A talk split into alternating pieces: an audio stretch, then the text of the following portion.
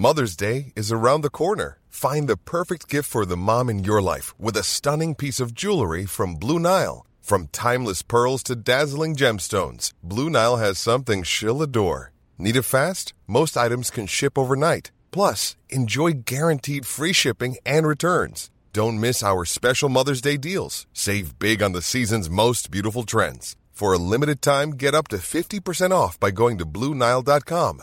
That's BlueNile.com. Quality sleep is essential. That's why the Sleep Number Smart Bed is designed for your ever evolving sleep needs. Need a bed that's firmer or softer on either side? Helps you sleep at a comfortable temperature? Sleep Number Smart Beds let you individualize your comfort so you sleep better together. JD Power ranks Sleep Number number 1 in customer satisfaction with mattresses purchased in-store. And now, save 50% on the Sleep Number limited edition Smart Bed for a limited time. For JD Power 2023 award information, visit jdpower.com/awards. Only at a Sleep Number store or sleepnumber.com. Har du skrevet det, du ringer nu? Ja, jeg gør. Ja. The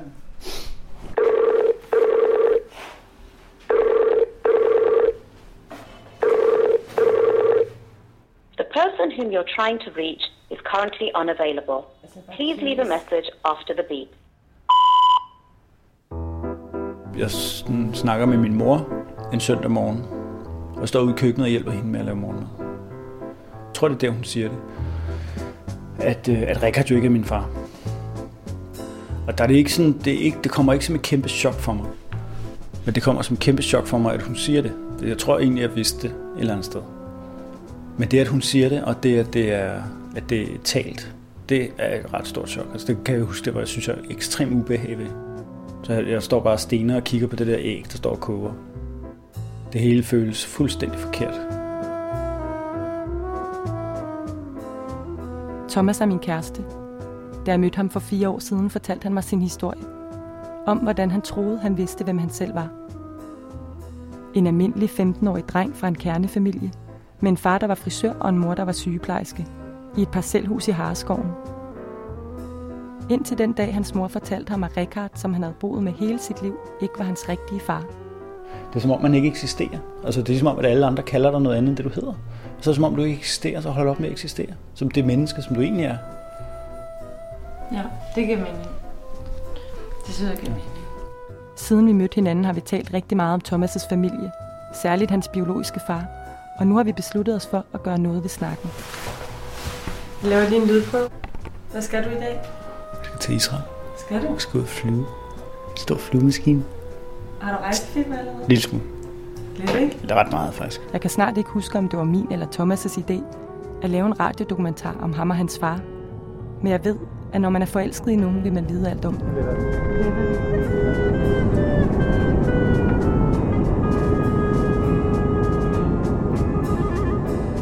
Thomas er rank og smuk. Da jeg mødte ham, faldt jeg pladask for ham, men dengang var han nylig fraskilt og troede ikke på parforhold. Han havde lige så mange ekskærester, som jeg havde haft fødselsdag, så vores fremtidsudsigter så ikke for gode ud. Men det er fire år siden. Nu sidder vi her i flyet på vej til Tel Aviv. Vi er taget afsted for at lære Thomas' far at kende, for at finde ud af, hvem han er. Jeg har hørt historien mange gange om, hvordan de mødtes første gang. Om hvordan Thomas fandt sin far. Jeg har sådan en ringpind noget dengang, øh, altså for lang tid siden. Der er lavet sådan en her, en folder hedder, der hedder far. det så står fader med det. Gør det? Fader. Derhjemme har Thomas en helt utrolig mængde materiale, der handler om hans far. Han er omhyggelig og grundig og har arkiveret alle spor, som var det en kostbar skat. Altså, jeg, altså, jeg ved ikke, om man skal kunne gøre, jeg ved ikke, om man kan gøre det kronologisk. Ikke, øh, nu ja, vi kan starte med det her. Der er en scrapbog med avisudklip og fotos, officielle dokumenter, ubesvarede breve og datbånd, der alt sammen fortæller en kompliceret og lang historie, der i korte træk forløber sådan her.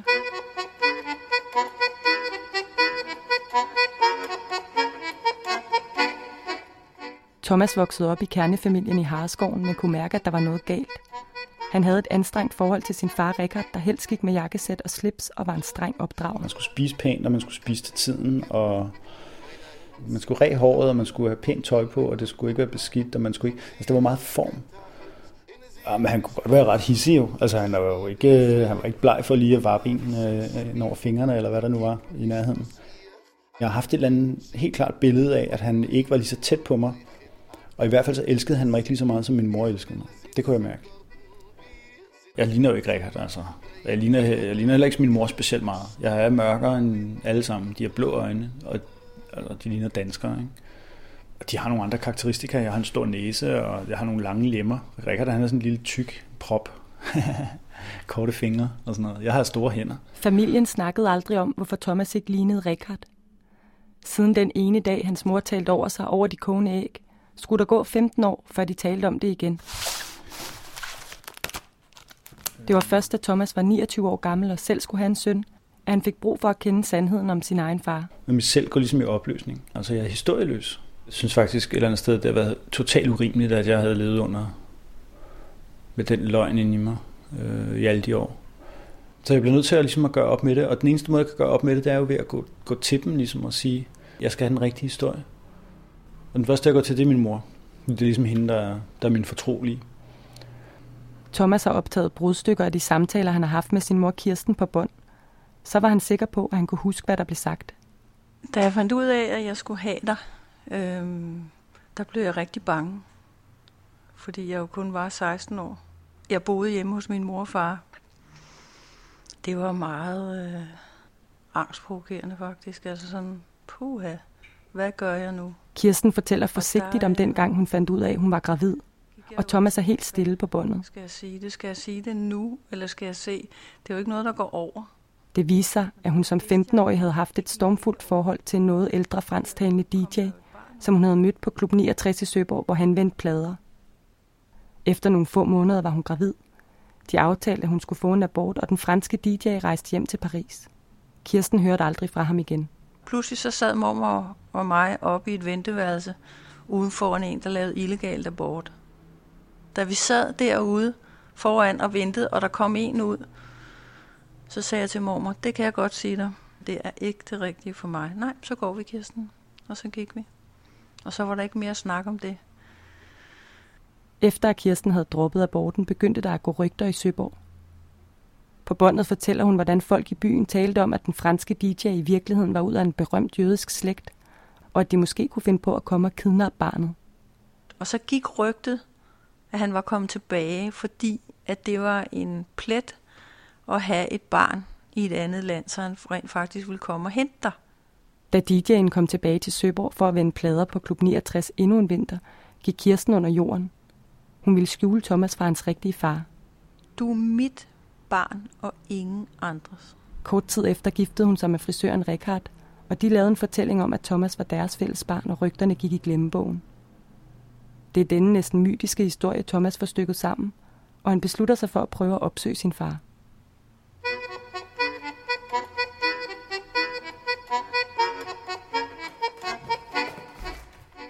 Så det her, det var ligesom det første. Det kan jeg huske, det var kæmpestort for mig at have den her sæde. Det var virkelig sådan det første spor, jeg overhovedet havde. Altså. Ja, det er en lille bitte serviet. Jeg har klippet noget af den, fordi at den skulle kunne være nede i den her, det her album. Ikke? Der står der så Simon, og så står der Lounge, og så står der Abba Sira. Og det er jo det første, jeg ligesom har at, at gå med. Det er jo hans navn stadig forkert. Thomas bad sin mor stave farens navn en dag, de var ude at spise. Og med den krøllede serviet gik han i statsamtet, hvor han fik fat i en udlændingesag på en Simon Abisada, der viser at arbejdet på Klub 69 i Søborg. I udlændingesagen stod der en fransk adresse, og Thomas opsøgte adressen i Paris. Her kontaktede han ihærdigt alle med navnet Abisada. Je m'appelle Cest, Thomas Cest. Je suis danois. Je parle un petit français. Pardon. Igen var han uhyre grundig og målrettet. Han skrev endda et brev, som han kunne læse op af i telefonen, selvom han taler rimelig dårligt fransk. Est-ce que vous le connaissez? Men ingen kendte den franske DJ. Øh, réponse. Til gengæld var der nogen, der kunne huske en marokkansk DJ med efternavnet Abisada, men han var som sunket i jorden. Det lykkedes aldrig at finde faren i Paris. Der skulle gå 10 år, før der endelig skete noget. Der var Facebook blevet almindeligt kendt, og Thomas kontaktede igen alle med navnet Abisada. Og denne gang fik han svar. Han fik en kort besked fra en Simon Abisada med et sløret profilbillede. Jamen, det billede har jeg jo virkelig kigget på øh, fuldstændig intenst. Altså. Så han står i sådan en meget smart jakke, og altså solbrun, og Altså ligner en million, ikke? Thomas blev hurtigt sikker på, at det her var hans far. At det er sådan virkelig, øh, at det er helt abstrakt, så, så, så er det jo enormt tæt på. Simon var ikke specielt overrasket over, at han havde en søn i Danmark. Han skrev, at han var glad for, at Thomas havde kontaktet ham, og han godt kunne huske Kirsten og romancen i Søborg, men at han var overbevist om, at hun havde fået en abort. Det er derfor, han aldrig har forsøgt at komme i kontakt med Thomas, siger han i hvert fald. Men der er en ting, der altid har undret mig med den forklaring. For Kirsten fortalte jo, at hun var bange for, at Simon skulle komme og kidnappe Thomas, da han var lille. Men det er der vel ingen grund til at være bange for, medmindre Simon vidste, at han havde en søn i Søborg. Der er to historier, men de kan altså ikke være sande begge to. Efter et par e-mails frem og tilbage aftalte Thomas og Simon at mødes 14 dage senere i Danmark. Og det var så også omtrent her, at jeg mødte Thomas. Så kom han til København der et par uger efter. Om sommeren. Øh, og så sad jeg der, så sad jeg ude, i, ude i, på gaden, der var sådan en gadeservering. Det var godt vejr. Og rimelig klam i hænderne, ikke? Kæderyger og venter og drikker øl. Og han kommer for sent, og så stiger han ud af en taxa, og så kommer han, kommer han hen og sætter sig. Det er sådan meget mærkeligt. Og så finder han ret hurtigt ud af, at ryger, og det var han, det, han sådan en, det bliver han sådan ret tryg ved. Så tager han cigaretterne frem, så sidder vi og ryger, så sidder vi bare kæderyger. Jamen, han har levet som sådan en, altså, en bohem, altså. Han har været tøjdesigner for, for, for rockmusikere, lavet, lavet tøj til Bowie og, og Clash, og hængt ud i London med, med alle de rigtige 80'erne, og, og haft det virkelig sjovt, ikke? Jamen, han var en stjerne. Altså, den første aften, der synes jeg jo bare, at han var en stjerne, altså. Virkelig. Thomas er billedkunstner. Han har to børn med to forskellige kvinder, og en af de få mænd, jeg kender, der kan bære at gå med smykker og hat. Jeg forestiller mig, at det var som at se et spejl, den dag han så sin far for første gang. Jeg havde det virkelig sådan, at han var sådan en udgave af mig selv med mod. Ikke? Altså han, han havde været modig hele sit liv. Altså jeg følte næsten, at jeg var sådan, jeg havde ikke gjort nok nærmest. Selvom jeg synes, at jeg havde gjort rigtig meget i forhold til min familie, så har jeg bare brudt ud og gjort alle de ting, der var, altså blev kunstner og alle de der ting, som var sådan stort. Ikke? Jeg synes bare, han havde gjort det endnu vildere. Ikke? Han havde virkelig, øh, altså når han havde, noget af det første, han sagde, var sådan noget med, I never worked for anyone, I never committed to anyone. Altså han har været fri for alt. Hver gang jeg hører om det første møde mellem Thomas og hans far, så tænker jeg på, hvordan de kunne sidde der i timevis og tale, uden at Thomas spørger, om Simon har kendt til ham. Og uden han nævner Kirstens historie om den planlagte kidnapning.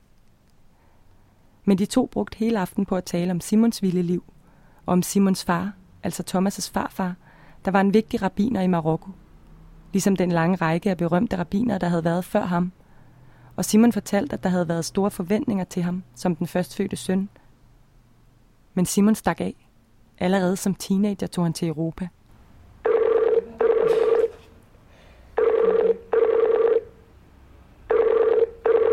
Har du skrevet det, du ringer nu? Ja, jeg gør. Ja.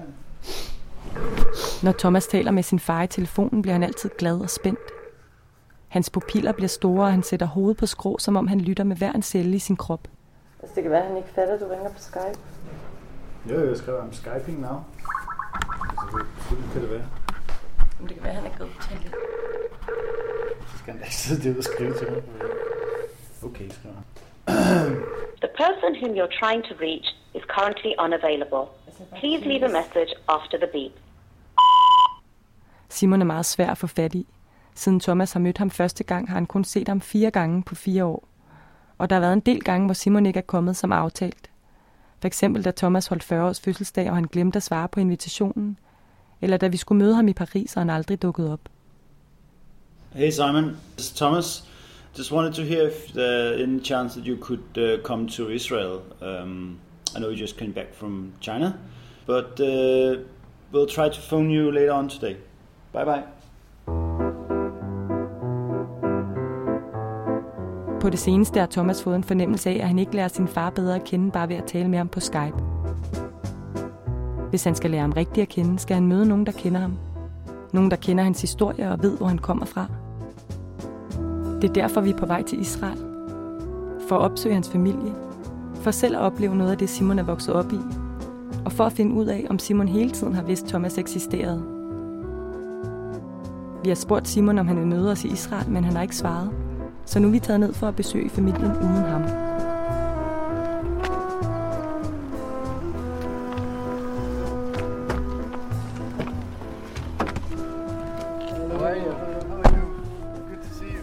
Det er Thomas' fætter Nati, der henter os i lufthavnen. Han er en lille mand med kalot og en stor sort Volvo. Nice car. Thank you for picking us up. Vi kører gennem et månelignende tørt landskab. Nati vil tage os med til mindedagen for rabineren Baba Sali. Han er en af de mest berømte rabbinere i slægten. For all the all the all the family. Nati spiller en CD for os med hyldessange til Abu Hatzeda-familiens ukronede konger. Rabinerne skrev digte om hinanden i deres hellige skrifter, og de senere er blevet fortolket til sange.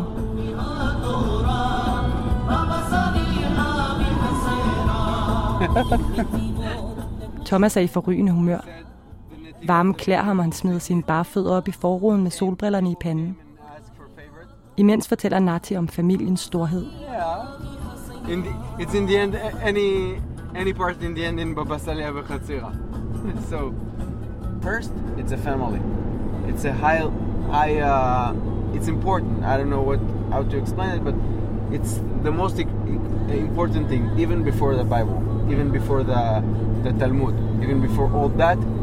The family is the top of the, the important things in the life. We're part of very, very famous family, very popular family. I mean, I when know that. I know when that. you said to someone religious in Israel, "Oh, I'm Abu Khatsira," you said, "Oh, you're Abu Khatsira, really?"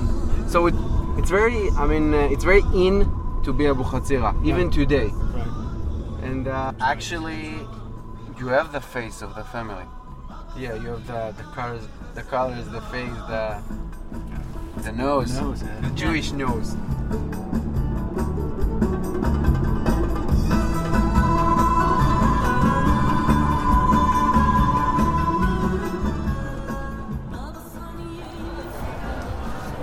Det sjovt. Det meget sjovt. Da vi ankommer til Baba Salis årlige mindedag, er 10.000 jøder samlet rundt om en alt for lille synagoge. Vi står i kø i en tyk røg af sterin med kvinder og mænd, der rocker og bærer bønder.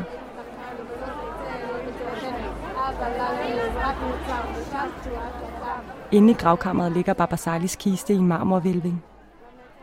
Der er boder og ting til salg overalt omkring synagogen. It's the same pictures, but in different. Uh, A lot of Baba Sali, right? yeah. Always the same. There's only one picture of uh, Rabbi Da vi stopper for at købe et bedelys med Baba Salis ansigt på, fortæller Thomas ham, der sælger lys, at han for nylig har fundet ud af, at han er i familie med Baba Sali. Manden griber Thomas' hænder og kysser dem. Thomas har tydeligvis en særlig status her. I want to pray also. Yes. So uh, if you want to say something from your heart, it's okay. Okay. So uh, this is the time. Yes. Thomas stiger på lyset med Baba Salis smalle, rynkede ansigt. Jeg gætter på, at han har svært ved at begribe, at han virkelig er i familie med den mand, som alle er kommet for at mindes og hylde. En mand, hvis ansigt er trykt på plakater, badges, sterinlys og tæpper overalt omkring os.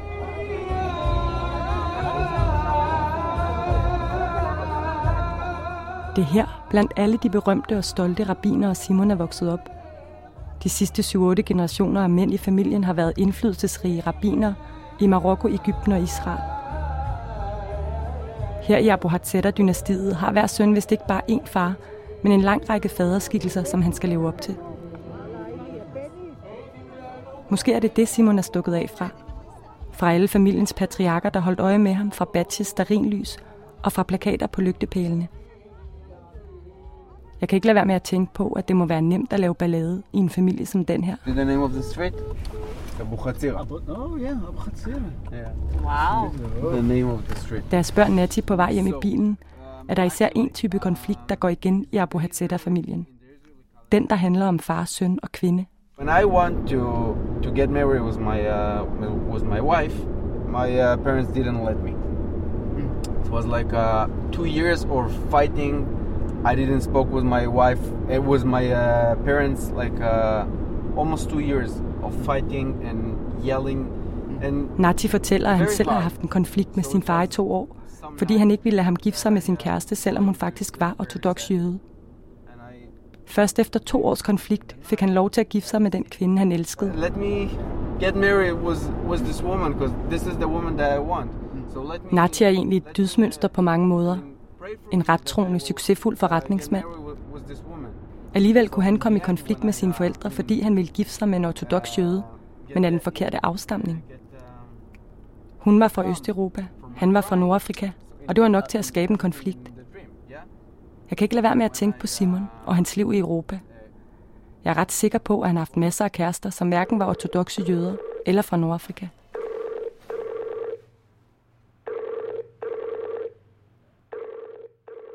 Vi har mailet og ringet til Simon hver aften fra Tel Aviv, og den tredje aften lykkedes det os endelig at komme igennem.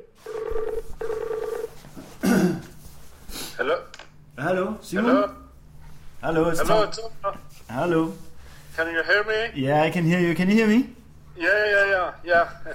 Ah, All days. Oh my God, hard work. Yeah, but, know. But I, I, I couldn't find the way of me getting into your Skype. I, I, I don't know. I'm so confused with the Skypes, you know.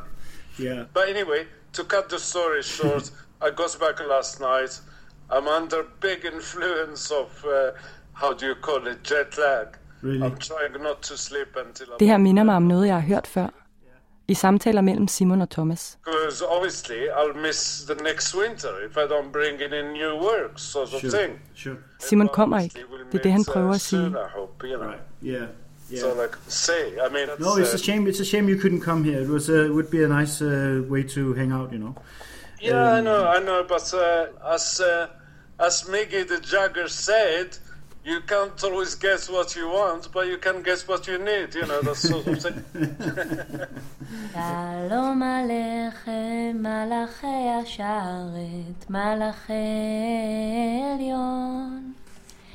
מי מלך מלאכי המלכים הקדוש ברוך הוא. Mm. What, Where's my what favorite did song? you sing? What was the... it's uh, About the, the angels coming in uh, Friday. you you invite virgins. yeah, You invite the angels? The angels yeah. You of come Shabbat. There is special angel. Det er fredag aften, det er Shabbat, og vi er på besøg hos Thomas' faster Rachel, lidt uden for Jerusalem.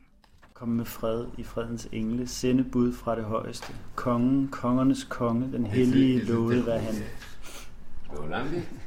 Mændene har alle kalot på hovedet, og kvinderne er klædt flot på med kjoler og opsat hår. For enden af bordet hænger et stort billede af Thomas' tip-tip-oldefar, Rabbi Jakob, i guldramme. Som om han sidder med til bords.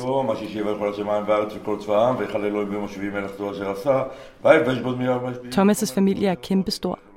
Alene her i Israel har han 40 fædre og kusiner og 8 onkler og tanter.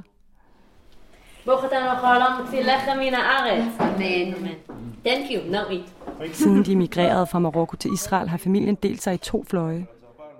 Der er den ultraortodoxe, og dem, der er ikke religiøse. Og så er der dem, der prøver at balancere et sted lige midt imellem. Det er dem, vi besøger her i aften. Toma, you have to start to learn, to learn Hebrew and Moroccan. Ja, ja, Det er ret sødt. Det er sjovt. Mens vi spiser, ringer telefonen. Oui, Simon. Det er Simon, der gerne vil hilse på alle her til Shabbat. Hallo, Thomas. Hej. Thomas taler med Simon. Simon sluder om en film, han lige har set. Me too. I... oh, did, did, really? Did, did you see that? Samtidig begynder Rachels mand Amnon at tale til mig. Uh, Det virker som om, han har noget, han gerne vil fortælle. Noget, der er vigtigt for ham at få sagt. Okay. What is the Abu? What is the root? Amnon er oprindeligt fra Tjekkiet. Hans forældre overlevede begge koncentrationslejrene og mødte hinanden i toget på vej til det nye liv i Israel. Han siger, han har en svaghed for familiesagager og er meget rørt over Thomas' historie. The, the, the Ah, part of this okay. is very romantic. It's Okay. unbelievable. It's like a Okay, so revival he- of something. Yeah, yeah, th- that's right, the revival. I see Ah, your eyes. don't you know? Wait, wait. Han siger, det er en meget spændende rejse, vi er på. En form for genkomst af den fortabte søn. and I, I can feel it. Det kunne blive et manuskript til en Oscar-vindende film. Can be a script to a movie. Amnon siger også, at der er ting, vi bør vide, så historien ikke bliver for pinky, for romantisk.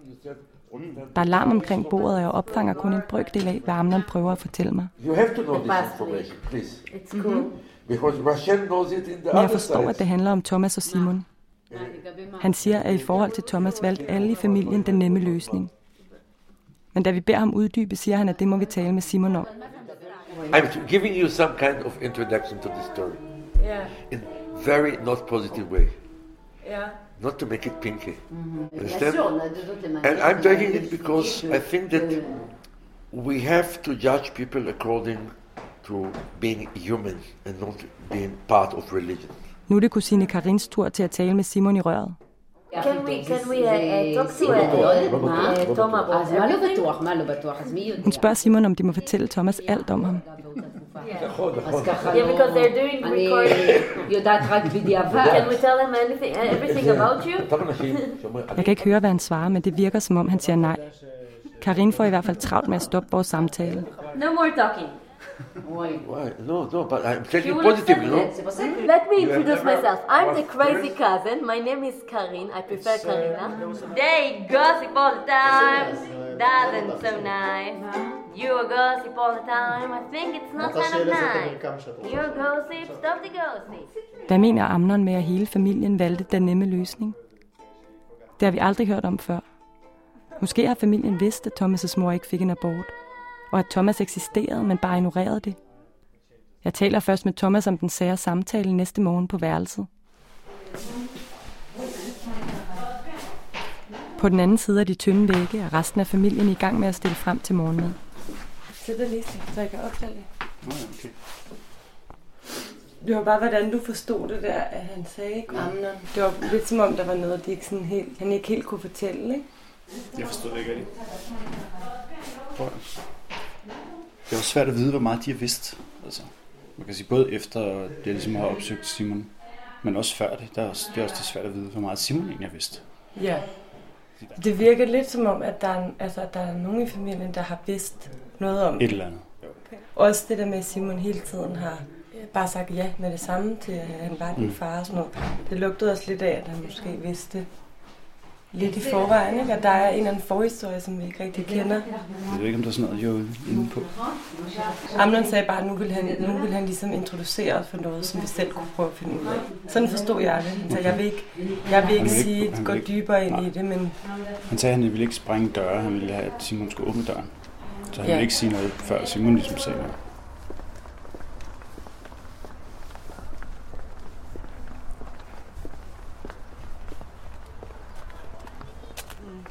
Thomas og jeg er taget ud for at møde hans onkel Joshua, også kaldet Shuki. Shuki er Simons lillebror og den, der er tættest på Simon i familien. Hvis der er nogen, der kan hjælpe os med at finde ud af, hvad familien har vidst om Thomas, så må det være ham. Vi møder ham på en kirkegård i byen Javne, hvor hans far, Thomas' farfar, var rabbiner. You saw the house? It's over there. Yeah. Big. Yeah. Thomas' farfar er begravet i noget, der minder om et mindre hus. Det ligger og troner midt imellem de almindelige gravsten. Det er meget flot, at noget er lavet. Shuki har en grå hestehale, der går ham til lænden. Han er venstreorienteret, har muslimske venner og ikke religiøs. Han er en af dem, de ortodoxe kalder en lost soul, en fortabt sjæl. Alligevel har han taget et sterinlys med, som han tænder for sin far. What? Thomas kender også et. Shuki har aldrig haft et nemt forhold til sin far. Han meddelte allerede som teenager, at han ikke var religiøs, og har siden haft flere kærester, der ikke var jøder. I was not religious person at all. It was a crash with my father around that. It was a big uh, collapse. Maybe he don't think that I I have to be a rabbi, but uh, I have to continue to be religious. Always they expect from you something, especially in this family. You are you are not like other people. You are Abu Khatira. But I was against that uh, because I'm not in a club. I was not in club. I'm not in club until now. Culture and the pressure of the Judaism of our family are like uh, it's very strong. W- When you think I'm a free person, you don't feel it. Inside, you feel that if you are doing like that, it's against uh, your. It's not against your family. It's against the fundamental rules of your childhood. Mm. So you are a little bit in conflict. Yeah, you are always in conflict. Mm. Thomas er blevet meget stille. Han går restløs rundt for sig selv mellem de andre gravsten og tager billeder af hans farfars marmormonument. Do you think that uh, that your father knew about uh, Toma? There is a story. There is someone who was with uh, Simon in Copenhagen. So his name is Hamid, and he tell to my father that uh, Simon have uh, have uh, someone who is pregnant Mm. from him. Familien har altså vidst noget. Shugi nævner den her fyr ved navn Hamid, der i sin tid fortalte Simons far, at Simon havde gjort en pige i København gravid. He thought that my father will be happy, but Men Simons far blev ikke glad. Tværtimod. Forældrene sendte Hamid tilbage til København med et vigtigt brev og en besked til Simon. And uh, my my father to tell to Hamid, go to Copenhagen. I pay you your ticket. You to go to tell to Simon to come back. That that's that was the- the story. And after a few months, uh, Simon come back. Det lyder som en straf. En lang stuerest. Simon bliver beordret hjem til Israel og bliver tvunget til at blive i Jerusalem et år, fordi han har gjort Kirsten gravid. Det, der undrer mig ved historien, er, hvordan Hamid kan synes, det er en glædelig nyhed, at Thomas' mor er gravid. Simon har jo sagt, at det hele tiden var planen, at det skulle ende med en abort. Hvordan kan historien om en abort være en glædelig nyhed? I don't I don't remember no, what of course happened. you're so you're so little. I, I was little. I was not in, involved in this, but it, uh, but it, it was not uh, so sure. It was a very fluid story. Yeah, yeah, yeah. Mens Suki har fortalt historien, er Thomas kommet tilbage og sat sig ved siden af os. Der er ikke meget, der tyder på, at familien i Israel har været interesseret i ham. Det virker som om, de har gjort alt for at ignorere hans eksistens. Historien om Hamid passer meget dårligt med den historie, Thomas har fået fortalt af sin mor og familien i Søborg. Historien om, at han var det eftertragtede barn, som hun måtte gemme af vejen for, at den jødiske familie ikke skulle komme og kidnappe You ham. know, in my family, there's stories about my grandmother. She was hiding me and my mother because there was stories about that uh, that the father, that Simon, would come and kidnap me. it's right, it's right, tricky. It's true. It's just It's, uh, th- that's rumor. My grandmother, she was so nervous.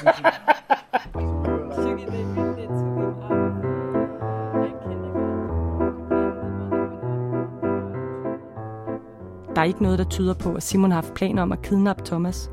Tværtimod. Men hvis historien om Hamid er sand, betyder det så, at Simon alligevel har vidst, at Thomas fandtes. Vidste hele familien Abuhat Sætter i virkeligheden, at der var kommet et barn ud af den graviditet i Søborg? Og hvis det gjorde, hvorfor har Simon så ikke været i kontakt med sin søn?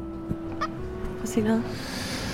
hey, you got to hide your love away. snakker, snakker du da ikke. Snakker jeg ikke så tit. Der er ikke så meget luft på stemmen. Hvad skal vi tale om? Hvad mangler vi at tale om? Det, jamen altså, Hvad har du lyst til at tale om? jeg spørger dig. Okay, du spørger mig. Jeg kan mærke, at jeg er sådan en lille smule overvældet af det hele. Sådan, at der, det er ligesom om, jeg når næsten ikke at fordøje det. Nej. Men er der noget af det, de har sagt, der sådan har overrasket dig? Jeg tror nok, jeg havde jo nok været et outcast. Det var det, som Shuki sagde i dag. Josef ville ikke tage mig ind. Altså min farfar ville ikke have accepteret mig. Mm. Han ville ikke have accepteret den situation. Så Simon ville være nødt til at kotte med sin far, i hvert fald i en tid. Ikke? Det tænker jeg jo også lidt sådan, fordi det, alle dem, vi taler med eller taler om, de har jo alle sammen haft et opgør med, med, med deres far. Mm. Altså, Sim- Simon har ikke taget det opgør, som direkte i hvert fald. Altså, han er ikke afklaret med sin egen far, og derfor er han jo slet ikke afklaret med sin egen faderrolle, når han så pludselig får en, en søn. Nej. Men hvad tænker du sådan, er der et næste skridt for, når du siger, at det er sådan lidt uforløst nu? Jeg har jo, det har jeg også sådan selv gået rundt, lidt rundt om den varme grød, men sådan, jeg skal også have et, jeg skal også have en seriøs snak med Simon af, hvad det er, vi har gang i. Ikke? Fordi det er jo også sådan lidt, jeg ved ikke, om jeg skal have et opgør med ham, men jeg skal også placere nogle ting i forhold til ham. Der har jeg gået lidt på listetær. Altså, der er det nogle gange også for at skåne ham og for at skåne mig selv. Altså, vi er også lidt ud af samme støbning. Og så er du måske blevet skuffet nogle gange. Ja. Og jo, jeg er blevet skuffet nogle gange, og det er på en eller anden måde ikke... Øh... Altså, han har, ikke, han har jo ikke penge i banken til at skuffe mig. Altså, han har ikke... Øh... Altså, du forstår? Ja, ja, Han han- har ikke nogen kredit. Det har han faktisk ikke. Mm. Øhm, så jeg tror også, det for mig, jeg bliver nødt til at have en eller anden form for opgør med ham jo.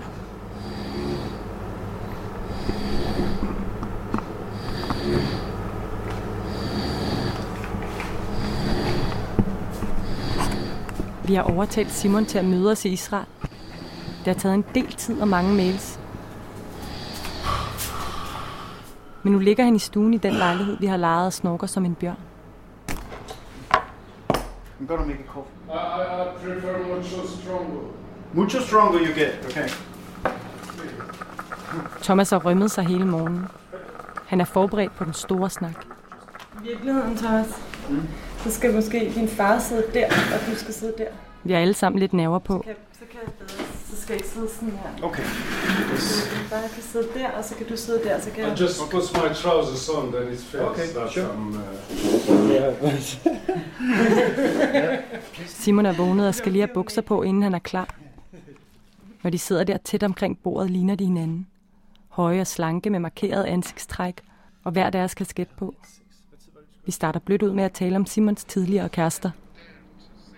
I never dared to think of marrying a non-Jew.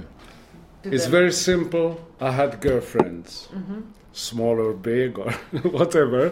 Um, at the time when it comes very near of getting, uh, com- you know, to have the commitments with them, which means fiancés, uh, making family, whatever, it was a rapture. Simon er charmerende og sjov, og han elsker at fortælle historier fra sin spraglede ungdom i Europa. Men det er egentlig ikke det, Thomas vil tale om. So you never had a fallout with your parents? You never had that sort of fallout where you did, I'm gonna do this, whatever you say, and like most of the people in the family has. Even even a guy like um, uh, what, uh, Nazi. Nancy, even Nancy had Yeah, yeah, had to a do with marrying, uh, marrying yeah, uh, yeah. his wife. Yeah, uh, fallout did I have? I'd rather avoided fallouts by running away. Yeah. Yeah, simple as that. In fact, I wanted to escape it. More than anything, I wanted to escape it. So maybe I was a coward myself. Who knows? Yeah. Tror du, vi snart skal spørge om det med Jeg er ved at blive utålmodig nu. Så jeg spørger Thomas, om det ikke er på tide at spørge ind til historien om Hamid. Skal, skal vi ikke snakke lidt om hans tid i Skandinavien? Det skal vi ikke først. Så det kører en. Jeg kan mærke, at Thomas ikke bryder sig om, hvad der skal til at ske. Men han ved godt, at vi bliver nødt til at finde ud af, om Simon har vidst, at han fandtes. Jamen, vi kan godt, det er måske et meget godt tidspunkt. Yeah. I was thinking, Simon, because there's this uh, there's this thing in Copenhagen that they someone came to Israel and told them about your lifestyle in Denmark. Not Israel, to Morocco. Oh, to mean. Morocco. Mm. Oh, sorry. Yeah. Hamid. Hamid yeah. was a Moroccan guy. He came from Copenhagen, went to see my parents. Ah, yes, Simon is fine. He's got a girl who is pregnant.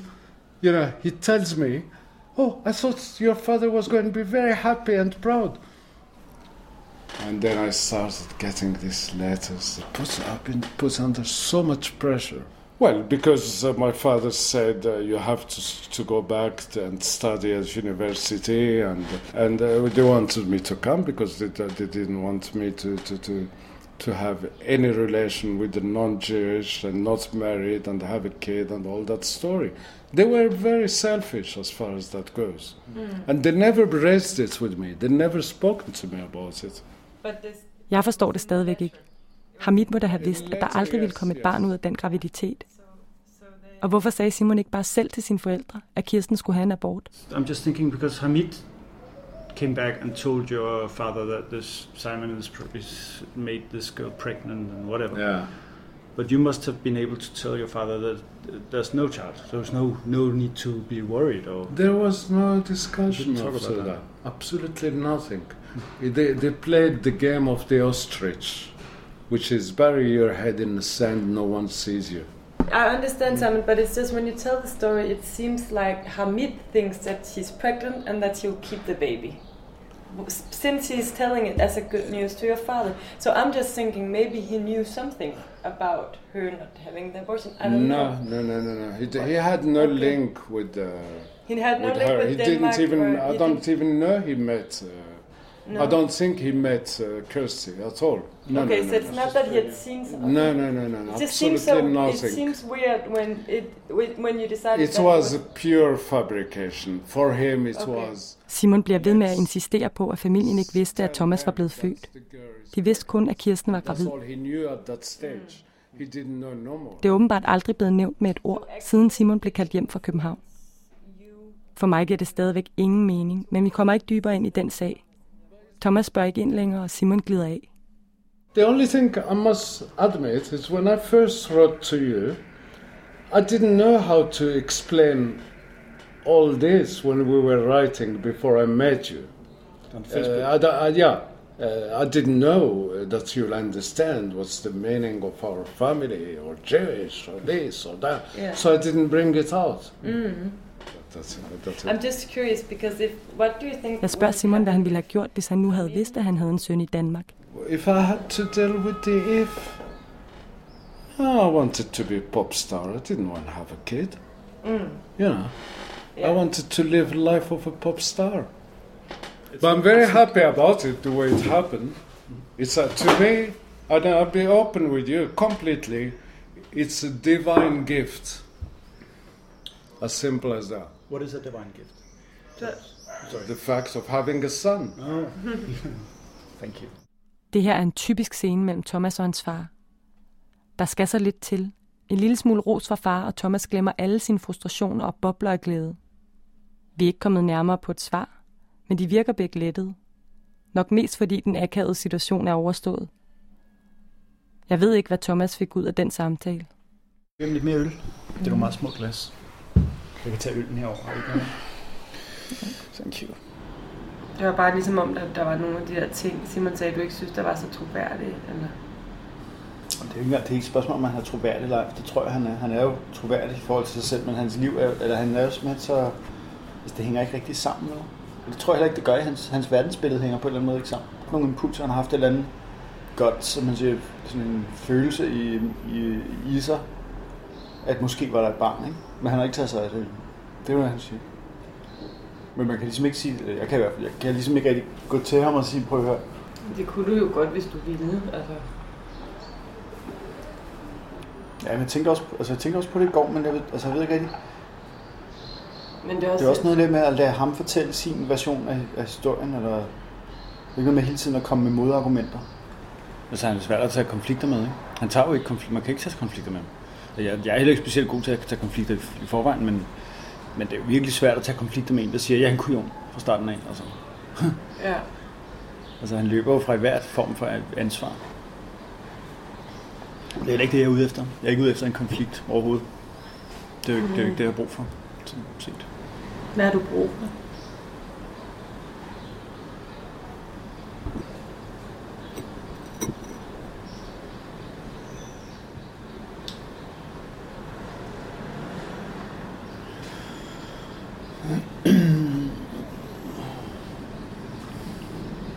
For en eller anden form for tilhørsforhold, tror jeg. Så det har jeg. Jeg har brug for et tilhørsforhold til ham på en eller anden måde.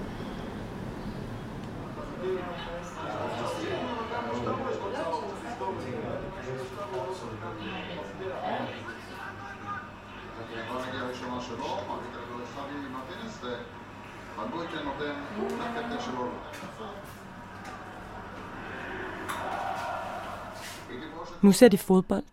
Far og søn i sofaen foran en meter lang fladskærm. Sammen med en masse fætter og kusiner i Tel Aviv. De holder begge to med Arsenal. Det er nok det, de taler mest om, når de ringer sammen. Arsenal. Om deres chancer i Champions League og deres behov for at styrke angrebet. Det ser ud som om Thomas og Simon har det fint med at se fodbold og sludre og lade det usagte være usagt. Måske vil Simon aldrig kunne svare på det spørgsmål, jeg har stillet gennem hele vores rejse. Om man altid har kendt til Thomas. For der findes ikke svar på spørgsmål, der aldrig er blevet stillet. Måske det mest mig, der hænger fast i det spørgsmål. Det virker som om, at det vigtigste for Thomas ikke længere er, om Simon har vidst, at han var der, men om Simon vil være der fremover. Måske er det på tide at lade de to være lidt i fred.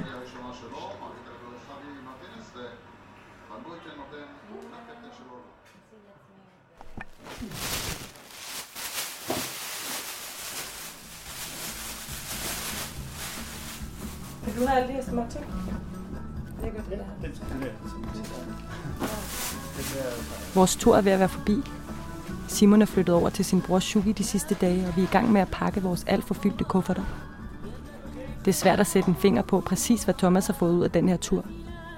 Jeg synes også bare, det har været et eventyr. Altså, det har jeg det også. Sådan tager jeg det også bare, fordi det, altså, jeg har brugt utrolig meget tid på at være frustreret over ikke at, ikke at vide noget, og frustreret over ikke at ja, være i, øh, i afmagt. Ikke? Det har jeg brugt rigtig meget tid på i mit liv. Så det har været en enormt stor gave bare at kunne dykke ned i sådan en i sådan et eventyr. Ikke? Det er et godt svar, men jeg bliver nødt til at være ærlig og sige, at det er et andet svar, jeg fisker efter. For der skete også noget andet på den her tur. Noget, der er med Thomas og mig at gøre. Og så var der også alt det, der skete, man ikke vidste, der ville ske. Når vi skulle giftes? Eller hvad?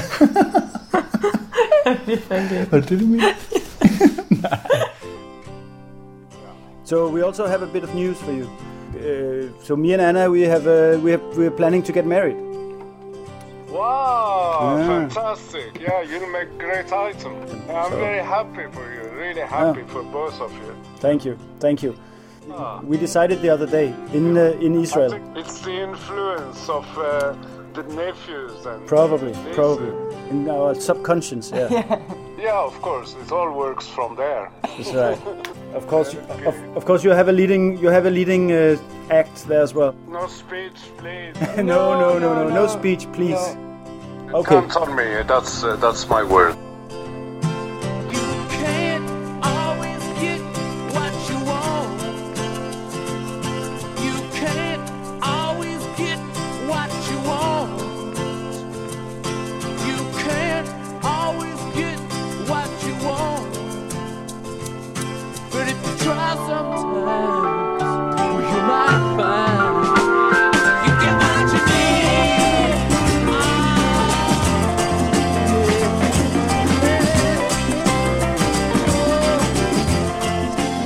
Sådan lød Fortabte Sønder.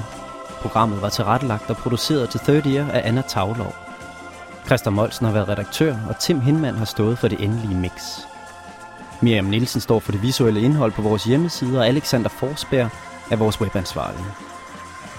Og husk nu, hvis du kunne lide, hvad du hørte, så send det endelig videre.